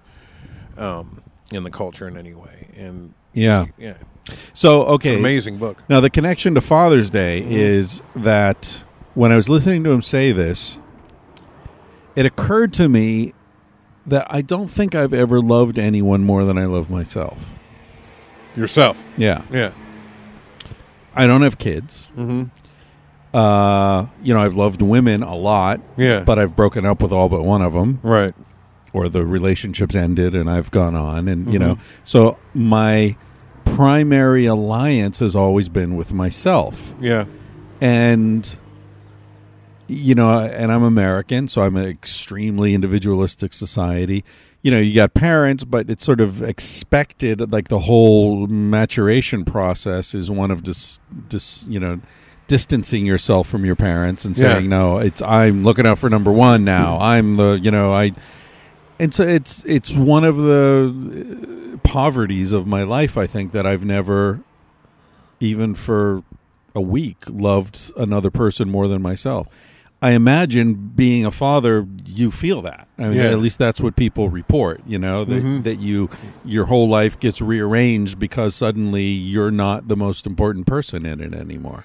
Yeah, it's weird, you know, being a divorced dad. There's, you know, and I see my kids pretty regularly, but it's, but that the, the, the interesting thing about it is there's certain times when I don't put my kids before me in a given situation. Um, but my rationalization for doing that, right, and maybe it's just because I'm, you know, it's not I'm on a strip club or something, right? But I'll be like heading to a conference or something, and it's never like when they're getting an organ transplant or something, and it's not like some big event, but you know, if it's an instance when I'm doing something for my life instead of, or when I can't do something for theirs, usually I'm thinking this will help them long term. You know what I mean? And so yeah, they're they're they always factor in as a consideration because it's such a strange thing to to have taken it on yourself to choose to bring people into the planet who are kind of for a very long time and and you know one of the theories in human development of why we developed so differently than other our primate ancestors is the prolongation of childhood um, and that really and, and that gives us a dependent human animal for a lot of years. And and when you didn't ha- when when you no longer have a cohesive family or community to raise a child i mean i think one of the problems now is everything is falling onto the shoulders of you know the father and mother or one parent or something right? When when for a very long time children were communal and uh, you know that that old Hillary thing. It takes a village, but she was onto something, right? And traditionally, in indigenous communities, the children were an entity that kind of belonged to the entire community, Just like everything else did. yeah, Yeah. Yeah, and, and and they didn't even think of it in terms of belonging the way we do. This is something that's covered in this book I'm reading, Yeah, the First Five. Thousand Years. This whole notion of ownership Mm-hmm. and value, and they they talk a lot about uh, bride price and how That's post agriculture too. Yeah, Yeah, and, and the whole idea that you're buying the bride because of her value and so on. But he says that that's really a misunderstanding that we look at it that way, but in the societies in which it was being practiced, at least the the sort of pre-agricultural societies, um, that it wasn't it, that that the whole the, the the goats or whatever that you were giving to the bride's family was a symbolic gesture, but that there was a deep understanding that it was the value of that person could never be paid back except with another person. wow, And so there are all these systems of like, if I marry your sister, you marry my sister. yeah, Or if I marry your sister, I owe you mm-hmm. somehow a partner. Mm-hmm. And so there, there. I don't remember the society, but all these interlocking obligations got set up. Where like, okay, and I don't have a sister, or you're just not into my sister. Right. Then I, then somehow my sister goes to someone else. Now he owes me, and he's got a sister, and you're into his sister. So then we can seal the deal that way. Mm-hmm, You know, all very, very strange stuff. Yeah, right. Yeah. I mean, I think this move, this move from um, from partnership to ownership, it, it comes historically at the same time that we develop these these linguistic, uh, these written um, uh, linear writing systems, um, Right. uh, Ledgers. mass, yeah, Yeah. mass agriculture. Uh, like we were talking about last time, law versus taboo, and uh, the other great thing we can thank the Sumerians for is this kingship society, which comes part and parcel of that as well, and this notion of hierarchy, Yeah. right? And and it changes our relationship to the land and to one another um, in in profound ways, right? And then obviously, then the introduction of capital is just taking that to one that that same function to one more level of extraction. But you're right; it isn't based in anything. Yeah, yeah. Well, listen, guests are starting to arrive here, and I don't want to be rude. uh, either to your guests or or to you. Are there other things on your notes there that we Come should? on, I want to come back to hit? the Julian Jaynes thing. Julian yeah, I Jaynes. did want to ask you, and, and maybe about the Dan Savage uh, controversy, but I wanted to ask you about this. Uh, you about this kid in Russia that committed a crime? I think he committed a murder, um, and uh, and this is what the reports are saying, in, in that he, uh, the authorities uh, are deciding to charge him as an adult because when they strip searched him at the prison, they said that he has a massive penis right? And because of that, they they realize he's 13, but because he's got this huge penis, they're going to charge him as an adult. I'll, I'll tell you what. Based on that, I should be able to commit any crime and be charged as a child. yeah, I was going to say, right? Yeah, I mean, I would, I could never get more than like probation for Juvie, back to juvie. you have the penis of a three-year-old, sir. no, I had Yeah, not heard of that. that was pretty It's cool. Very Um, interesting. yeah, what I was talking about with the Julian Jaynes thing is that there's some some folks doing some really interesting work in this. Iain McGilchrist's book talked a little bit about this last time. Um, the Master and his and its emissary, the divided brain. I'm, I'm probably misquoting the book, but if you typed all that in, you would get that. Um, is a wonderful treatment of this. Uh, Jill Bolte Taylor's stuff is really good on this. Um, on neuropsychology and the hemispheres and how that affects consciousness and identity and perception. Um, Jeremy Rifkin's even written some good stuff on this on the empathic civilization, and all of it has to do with this um, rewiring of these neural nets that have to do with the way we perceive one another and, and the cosmos, and it has to do with triggering these states of right hemispheric connectivity right? There are technologies for triggering right hemisphere dominant, right? We don't abandon the left, but we have to integrate it into a model of the right. It's using it. It's bringing our our rationality into service of our intuition, rather than the other way around. Um, and when people do that in any field, right, including in any relationship, right, all of a sudden, other all of these things emerge, right? All of these possibilities and potentiality emerges, right? And that's what I don't. I mean, the Jaynes book is a prototype of what was coming. It's there's lots of problems with it, and there's lots of stuff that's been written about it in the day. But there's been some folks that have taken this right left thing forward. And uh, I really think the Paleolithic cave art. I've been reading this uh, Francine Shapiro book, this "Getting Past Your Past," this this woman who found and discovered this EMDR treatment that has to do that's incredibly successful. My friend Pete introduced me to it, and it has to do with um, using eye movement to reprogram people's um, neural nets and have them process traumatic memories where that are still sitting in a place where they're still experiencing the emotion, but the thing hasn't been integrated, and and you take what you need to learn from the lesson, right, as a life lesson, discard the rest, and integrate it into a more holistic self model.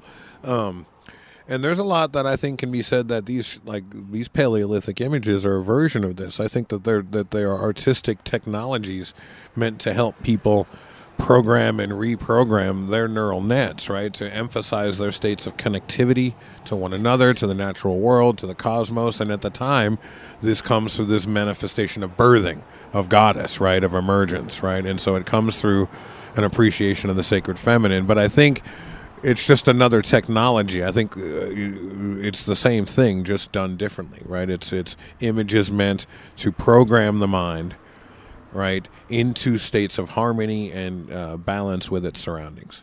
Okay. Now, if we take take what you just said, Yeah, yeah. images meant to program the mind into states of harmony with and balance And with balance its with the surroundings, Right. yeah. So harmony and balance with the surroundings is pleasure. It's pleasurable to be in balance and harmony with your surroundings. Uh, yes. right?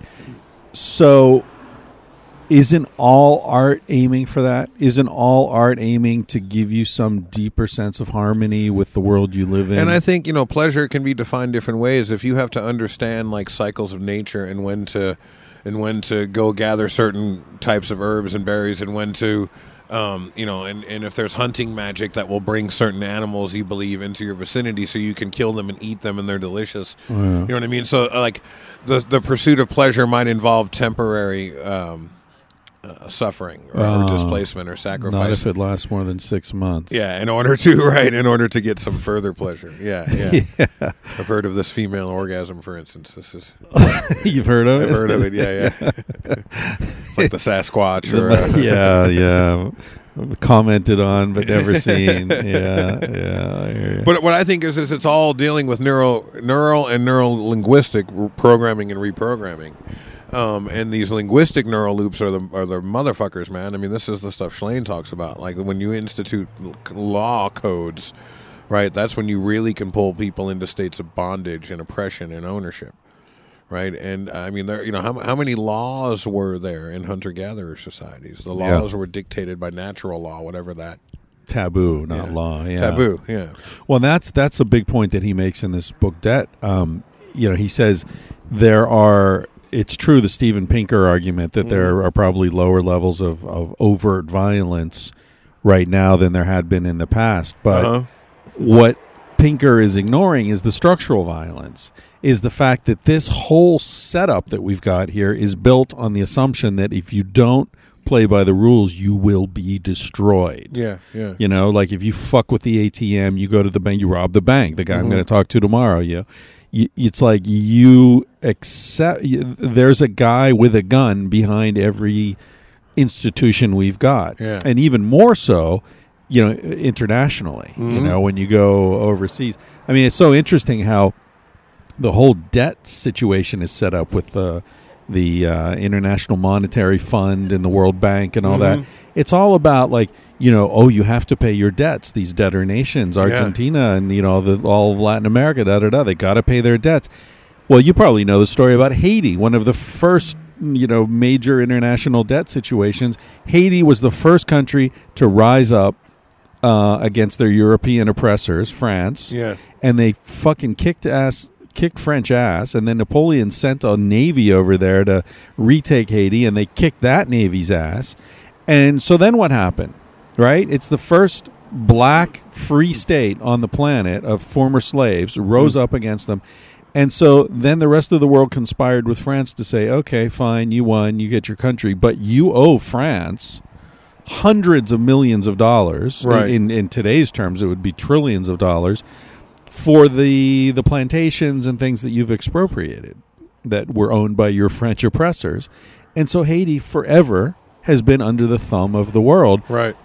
being bled dry. Any money they get goes right out of the country into the mm-hmm. coffers of the first world. They'll never pay it back. Right.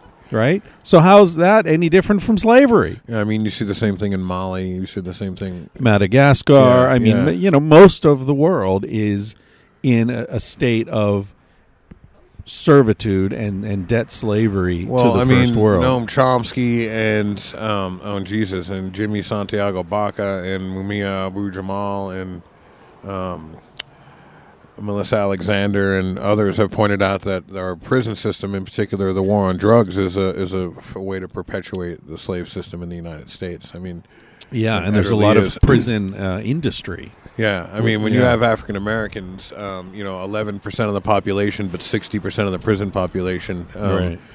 You know, eleven percent of the drug using population um, of any drug, but ninety percent Right. of those arrested for uh, crack cocaine use. Did you know uh, an Afri- a white male is never, a white person has never been uh, s- uh, convicted, sent to jail for crack cocaine in Los Angeles County. Ever. Really? Yeah, a white person, not one. That's funny. So instead of like saying we're going to charge you as an adult, they could say we're going to charge you as a black person. Yeah, yeah, yeah. Well, I my, we're back Hey, you got a big dick. We're going to charge you as a black man. You're in big trouble, man. I like uh, that Curb Your Enthusiasm when they're wondering if that's true, and they're looking over at Muggsy Bogues in the stall next to him. Him, he and Jeff. He comes in. Uh, I don't remember that Yeah, that's a that's a classic episode. Muggsy Bogues is the small guy, right? Yeah, yeah, he's a tiny yeah. dude. He's probably still packing heat. Not Miami Heat. Ouch. Hey, they're playing right now. Actually, it's the uh, they might be if they lose today, they're out. I haven't seen a single NBA. Are you watching the World Cup at all? Yeah, I watched uh, a little bit of it. You know, I mean, I'm I'm sensitive to some of the protests to it, but I also appreciate some of what soccer brings to the conversation, being what they call an elegant game. It's you know 13 rules. It only takes a ball to play. You don't need any gear. All the poor kids play it in every country. Mm. Yeah. It's a great equalizer in a lot of ways. But there's also And the like straight athletes- trafficking industries in Italy and otherwhere that traffic players from an early age into the you know what I mean. yeah, Like, but yeah. They, they give them a lot of money too. and a lot of broads, as my Yeah. dad would say. Yeah. Yeah, I knew Uh, so I've been watching it. That that amazing game the other day, that header from Oh, Van Persie. Van Yeah, Persie that was phenomenal. beautiful. That I watched beautiful. a little bit of the Swiss game and uh, Ecuador today. Uh, they Uh, were playing. Yeah, Yeah. I've been checking it out. I, you know, what's interesting is uh, I really want. I, I don't. You know, the the gerrymandering of these NBA super teams. I mean, I guess you can make the case that both are. But um, I'm kind of pulling for the Spurs in this one. Yeah, I mean, uh, fuck LeBron. I don't know why I hate this guy, but Well, and also the Yeah. Spurs. You know, you get you get these these uh, polarities in so Mhm. many sports. I mean, the, the the Spurs are the team, yeah, and the Heat are the Mhm. individual. yeah, right? Yeah. So it's the same thing we used to have, like the Steelers, the Pittsburgh Steelers, Yeah. you know, versus the Dallas Cowboys. Cowboys, right, right. Cowboys were all about you know flair and their stars. Lakers and Celtics. yeah, yeah, in those days. yeah. Exactly. You always get the like, oh, you know, Barca, Real Madrid is the Yeah, same thing. You got stars on Barcelona, but it wasn't. Real Madrid never feels like a coherent team Mm-hmm. because there's no. They're all just guns for hire. you Yeah. know? They say that's one of the best teams fielded in the history of the sport. Yeah. Well, they say that, but you know what they're basing that on is is t-shirt sales, Yeah, right. and that's why they get these stars from these video games. Yeah, yeah. Seriously, because because they make as they make as much or more money from the t-shirts and the video games. People like those red, those red and blue stripes.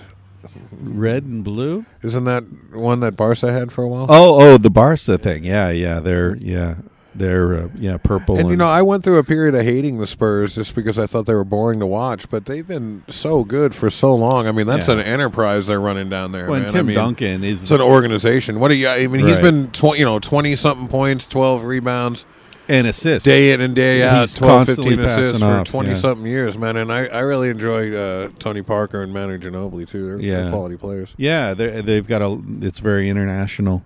Anyway, it's the first time I've ever talked about sports. Oh, really? This isn't like I thought. I thought we were going to Olbermann or something. Yeah. Yeah, what do you think of Olbermann?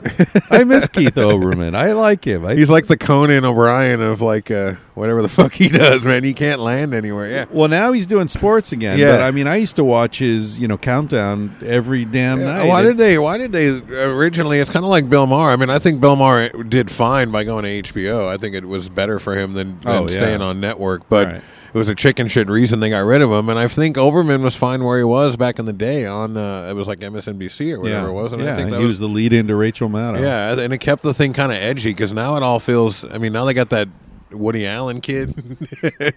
Oh right, uh, Dylan. Yeah, yeah, yeah, and that freaks me out because I'm always thinking about having sex with Asian children every time I'm looking at any of Woody Allen. And your Oh, parents. Yeah, yeah, yeah. Are your Yeah, yeah. parents Asian? Jeez, well, no, no, but you know, here's a funny thing. My mom, um, so her mother died giving birth to her. That's hilarious, Oh, right? So that's yeah, really funny, right. yeah. And uh, to follow that up, um, stay for the nine o'clock show. Try the veal. Um, but her uh, her father died when she was pretty young, and uh, I think he was an alcoholic. And I think he got. I think the story is he stepped off a curb and was hit by a bus when he was drunk, and so she went into an orphanage, and then was adopted um, by this family that was a Chinese immigrant family, who, excuse me, were very high up in Chinatown in the Chinese mafia. In New York City, I'm absolutely serious. I mean, Dude, you don't pull yeah. this shit out at the Yeah, end of the not- podcast. that's not in the notes either. No, well, no. write that shit down, for man. next time. Yeah, yeah, yeah. Chinese, Chinese mafia. mafia. and he's writing it with his left hand, ladies and gentlemen. Yes, yeah, exactly. I am a lefty. So your your mother was adopted. That's amazing because now everybody's adopting Chinese kids. Right, right. She was an Irish girl adopted by a Chinese immigrant, and he was a high up in the Chinese mafia. I know that he was very physically and sexually abusive to her, and she uh, stayed in the fa- you know, but there was no kind of social services or anything back then. And she stayed in the family until she was 18, and then she ran away immediately. I mean, left immediately and went and joined the Air Force and became a nurse in the Air Force. And that's how she got into being a prison guard. Right, right, and then that's how she met my dad. Yeah. Okay. Look, the whole the the, the main thing I wanted to do in this episode of Yeah. Tangentially speaking was pick up where we left off last time with Right. your life story Oh, and get to like how you got from being a pastor in some fucking church Yeah, yeah. to the pagan motherfucker you are today.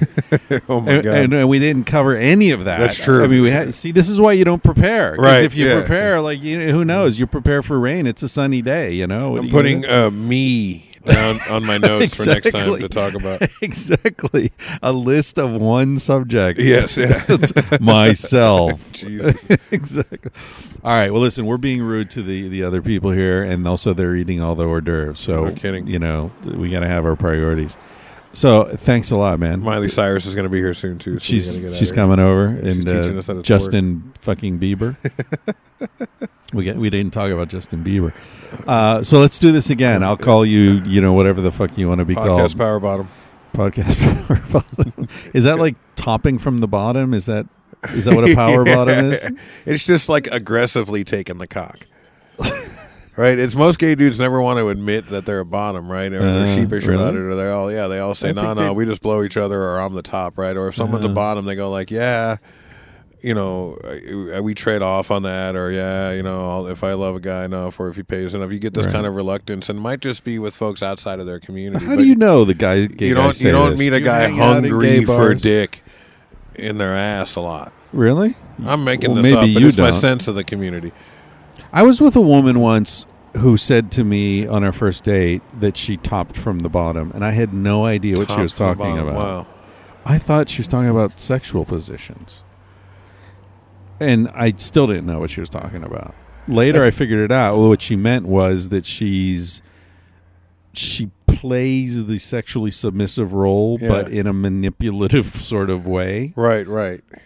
Um which sounds sort of like what you're saying in a way, like an aggressive submission Right. Yeah. Yeah, exactly. You kind of it's like a you it's like in a dance situation where you're in the the other person's leading, but you're kind of pulling them. You're Ginger. Rogers with a normal person. Right? Could you imagine, like Ginger Rogers' husband, how inadequate he felt? yeah, that's a real bummer. you know, it's like the, the guy with the two left feet. Right? You ever see that? And, uh, what was that movie? The Best in Show. Best in Show, yeah. Oh yeah, that's great. All right, listen, let's go get some hors d'oeuvres. Thanks, thanks for doing this again. Let, let's do it again soon, huh? Absolutely. You're you're the perfect power bottom. All right. I hope you enjoyed that conversation with Andrew Gurevich. You'll be hearing more from him in future podcasts as uh, as my podcast Power Bottom and also as guest because he's got a lot more uh, to tell us. I want to hear that that Chinese mafia stuff. Um, as always, many thanks to Carsey Blanton. Many thanks to Shore Design T-shirts. By the way, if you don't know, if you're waiting for one of those Civilized to Death shirts, we've got them restocked. Go to chrisryanphd.com, go to the store. You'll see all the T-shirts there. Sex at Dawn, Paleo Modern, uh, and Civilized to Death, as well as some others there. And look around in there because they're not all just standard T-shirts. Some of the women's ones are tank tops, and they look fantastic um, and tangentially speaking shirts. That was the one I was forgetting. So if you're up for a t-shirt, uh, Shore Design t-shirts are the best. If you don't want uh, one of our designs or you already have it, go to shoredesignt-shirts.com and uh, put in sex at dawn, one word at checkout, and you get, I forget how much, but it's 10 or 15% off. Uh, they're great stuff. And they've got all sorts of pants and yoga pants and, and Indian dresses and all sorts of uh, exotic, cool Asian stuff. Check them out. Thanks. See you next week.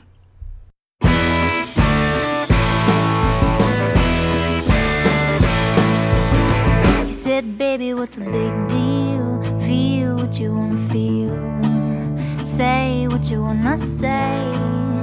You're gonna die one day. For example, I could kiss you just because I want to. What's the difference if you turn away? I'm gonna die one day. Why do you waste your time? thinking about your reputation. Trying to meet an expectation. Wondering what they're gonna say.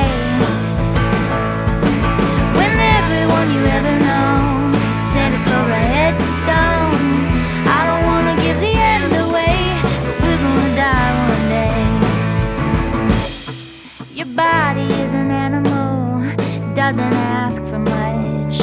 A little music and a soft touch. Why don't you let it out to play?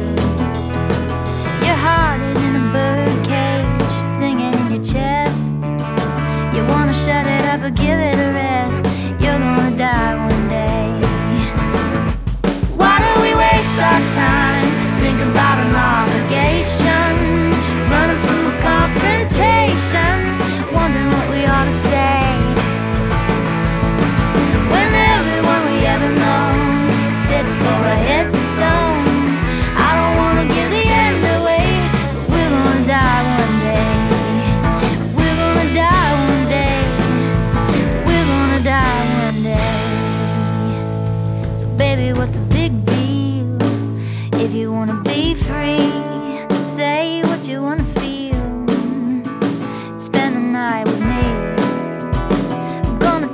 Up in my arms. And if we must go down, we'll go singing to the smoke alarms. We'll dance into the ground.